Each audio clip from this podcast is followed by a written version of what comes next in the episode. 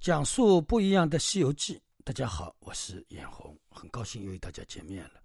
现在啊，依旧给大家分享《西游记》里的真智慧。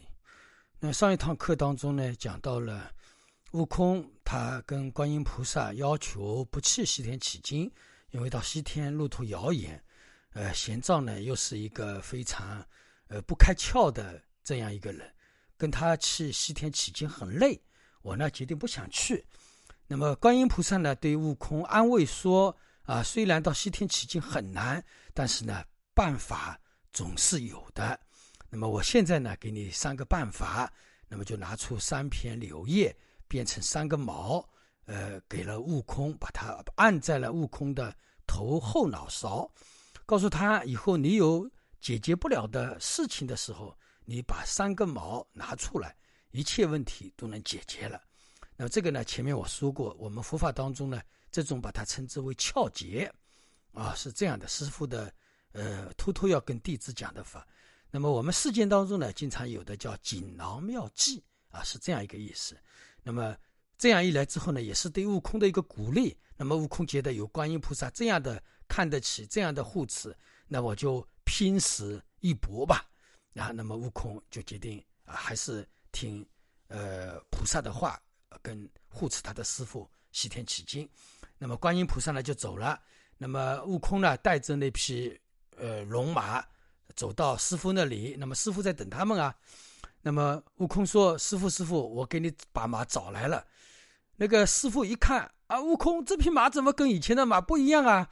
以前的马是属马嘛，这匹马非常的有神印啊，这个神印不得了啊啊，那么。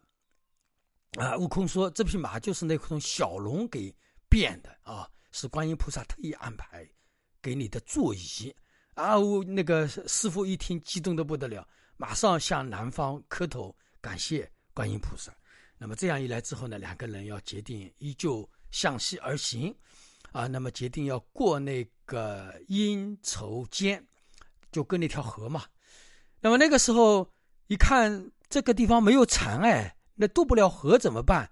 那悟空说：“这个龙马在这条河里待了那么长时间，它的水性肯定不错的。师傅，那他带你过河吧。”啊，那么那个时候，呃呃，师傅说：“那头马是很好啊，但是它没有马鞍，我怎么做的做得上呢？”哎，那个时候又犯愁了。啊，那悟空说：“这个荒郊野岭的地方，哪里给你去找个马鞍呢？”啊，哎，正在这个时候，河河面上出现了一条小船。然后呢，有一个白发的老头子啊，呃，划了一条船过来。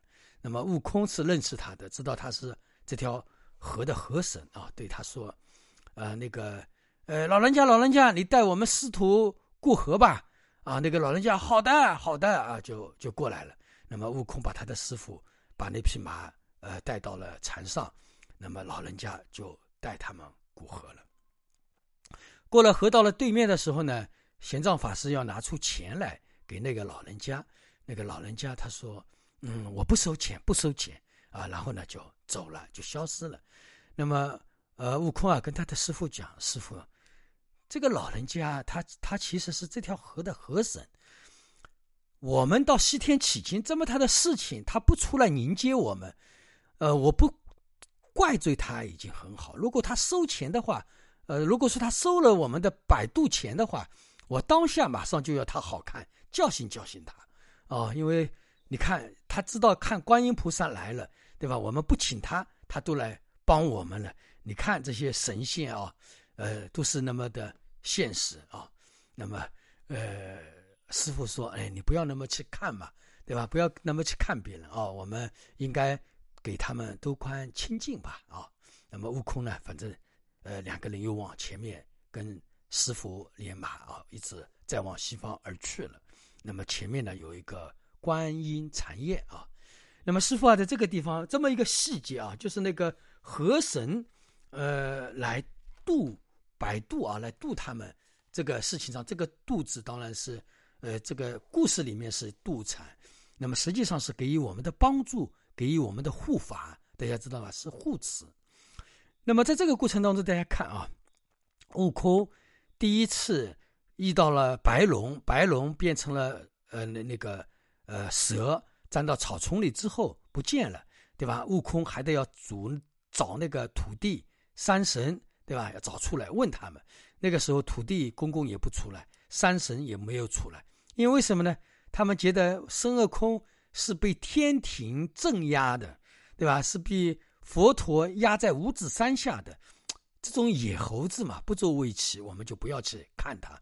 但是呢，呃，我们叫山热不见，刮目相看，对吧？那个时候的悟空已经不一样了，对吧？他肩上承担的一个重大的一个使命了。但是呢，这些这些河神啊。土地啊，山神啊，他们不知道，但是那个时候一一知道了这个事情啊，一直到观音菩萨，他们这个组织，他们这个董事长是观音菩萨，对吧？总导演是观音菩萨之后，哦，他们就马上就不一样，都出来护法了，都帮助出来扛着悟空，对吧？帮助他们来度过，能够在他们范围当中能做的事情。那么为什么呢？呃，其实他们也想得到好处嘛。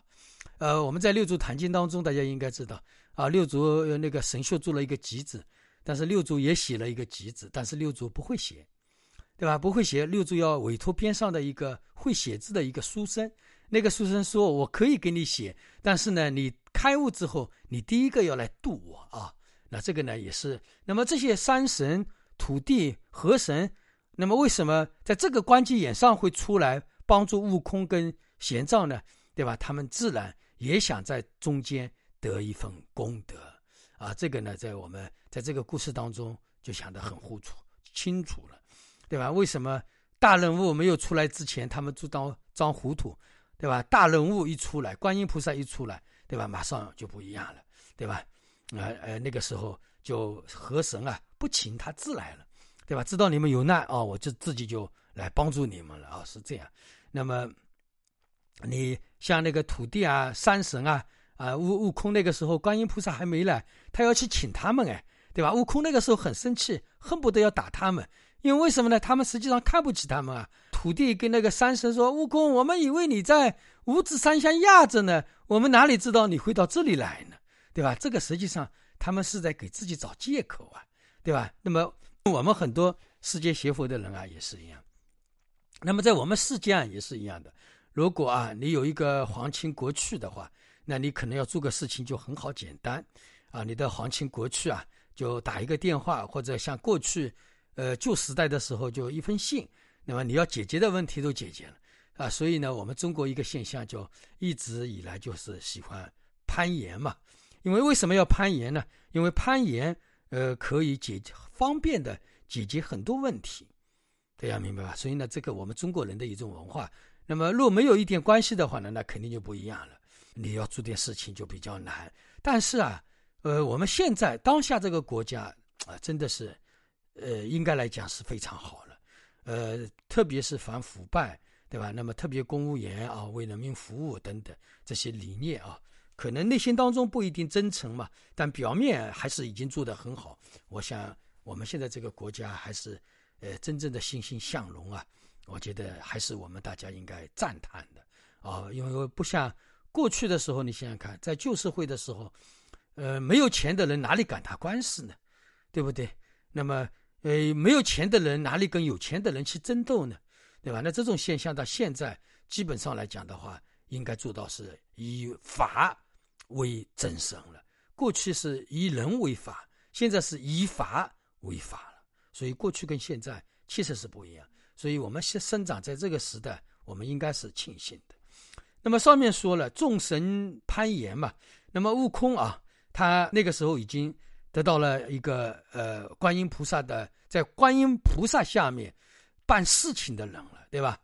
那么我们现在学佛的人也有一种现象啊，就会也喜欢拜名师啊。那么拜了名师之后呢，也喜欢把自己的名师啊，俗称是这样，俗称是那样啊。也会很多的，那么另外呢，要拜名师去大的寺庙、大的丛林啊。那么，比如说小的寺庙里面叫他们去出点钱，这点事情他们都不干；大的丛林里面啊，说有一个什么法会啊，他们屁颠屁颠都去了，对吧？这个实际上也是一种攀岩的心，对吧？真正的呃，即使要修建寺庙、供养寺庙，那应该是给真正艰苦的地方。大丛林里面护法太多了，对吧？你那点小钱，对吧？人家也看不上，对吧？但是呢，为什么有点小钱还要去攀大岩呢？这个就是也是就像那个河神一样，就像土地山神一样啊，都是凡夫嘛。所以我们邪佛修行的人，到了邪佛修行的时候，这个心也是功利的不得了的。那么好像他是名人的，呃，如果说啊，这个皈依的人啊，或者说这个邪佛的人，他是名师的，呃，是名师的皈依师的话，那么他好像觉得很厉害一样。我经常看到我们在家祭祀，他会说我的皈依师傅是某某人，啊，我的皈依师傅是某某人，啊，我的师傅是谁？实际上那个师傅面都跟他没见过。他说他的师傅是他，然后就知道谈仙说妙。呃，那这种其实是什么呢？其实就是没有智慧嘛。很多出家人也是一样的，对吧？他没有智慧，就到处攀岩。其实我自己想想看，还是很可笑。但是呢，我自己那个时候也一样，也有好像要拜一个名师啊，名声大一点会怎么样啊？啊，但是呢，我还好，就马马上这些问题就看清楚了啊。如果我们这个人是，呃，比如说啊，这个师傅啊，他是什么伟言啊，有一个什么大的一个头衔的话。哎呀，那招来的皈依的人就更多了啊！那实际上很多人，你做个皈依嘛，对吧？他给你做个皈依，他实际上记也记不到你，对吧？那么下面皈依的那个人就觉得自己津津乐道了，觉得哎，我的皈依师是某某人啊。那实际上看起来就像是一个小丑，呃，卖弄那个笑柄一样的。大家想想看，舞台上的一个小丑，对吧？戴一个花脸。对吧？那种那种行为可笑吧？那么我们很多服邪佛的人啊，我的师傅是谁谁谁，对吧？实际上跟那个师傅可能就做个皈依，然后认都不认识。这种形态啊，这种脸上的表情，跟那个小丑其实是很相近的。但是呢，我们世间当中确实很多邪佛修行的人都是这样，所以呢，这个佛法难学啊，就是首先这个政治正见就是很难了。那么。出家人是比什么呢？出家人也是要比师傅，比寺庙啊啊！我的出家师傅是我的剃度师傅是谁？我在哪个庙里出家？他觉得他就比别人高了一等，他就看不起在一般寺庙里面出家一般的师傅给他剃度的呃出家人了啊！这种也是一种那个小丑卖相是一样的。那么我们在家人呢，肯定是比皈依师傅对吧？我的师傅是哪个大庙里的丛林？对吧？我出钱造了什么样的大庙啊？呃，那么还有的，还要比比我修什么样的法门啊？比如说我是修禅宗的，啊，他就看不起修显宗的，看不起修净土的啊。他觉得其实这个禅宗，你一修这个禅宗，你你是不是就高档了呢？对吧？这个跟你一点关系都没有，因为这个禅宗都不一定是你修的，对不对？实际上，你是一可能你反而这种想法是一种愚昧的一种表现，对吧？那你这种想法的人，你还不如去念一句佛了，对吧？你何必有什么觉得自己很了不起呢？对吧？那么，比如说，还有我们现在有些人啊，觉得我的师傅是某某地方的上司，对吧？啊，我那个上司怎么怎么样？其实这种也都是，啊，怎么怎么说呢？不是说。呃，这样和师傅好像这样讲来批评大家，好像不太好。但是呢，我希望我们所有的人要认清这些问题。这些其实都是像关键的一个问题是你自己有没有悟性，师傅有没有给你真正的法，你自己是不是真正的邪佛修行，你是自己能不能开悟解脱，这个才是你最关键。这些东西，什么是皈依了、医治了哪个师傅？你造了什么样的庙？你出了多少钱？你修了什么样的法门？这些都是不重要的，最关键的是你的根性啊！所以呢，师傅在这里给大家讲一下，千万不要像那个河神一样啊，就是上面有个呃大名号，我们就在下面就攀岩了啊。那没有一个大名号，其他的人我看都不看。其实这种是虚荣跟傲慢的表现。所以我们很多邪佛修行的人，他虽然在邪佛修行。他的虚荣心跟傲慢心，还有那个功利心，甚至嫉妒心，都要比凡夫人还要大，就是这样一个道理啊。那么，所以呢，图仙大了，那么图仙大一点啊，就什么样的牛鬼蛇神啊，都能给你攀岩了，都来给你互动了啊。那么，这里指的那个河神啊、土地啊、山神啊，这些其实呢，都是指的都是一些功利的人，都是指牛鬼蛇神，都是想跟观音菩萨攀岩的。其实他们是跟观音菩萨攀岩，而不是说跟悟空攀岩。我们世间实际上有一句话叫“打狗看主人”嘛，对吧？实际上呢，这个就是众神攀岩的丑相，好吧？那么这一讲就给大家分享到这里，祝大家吉祥如意。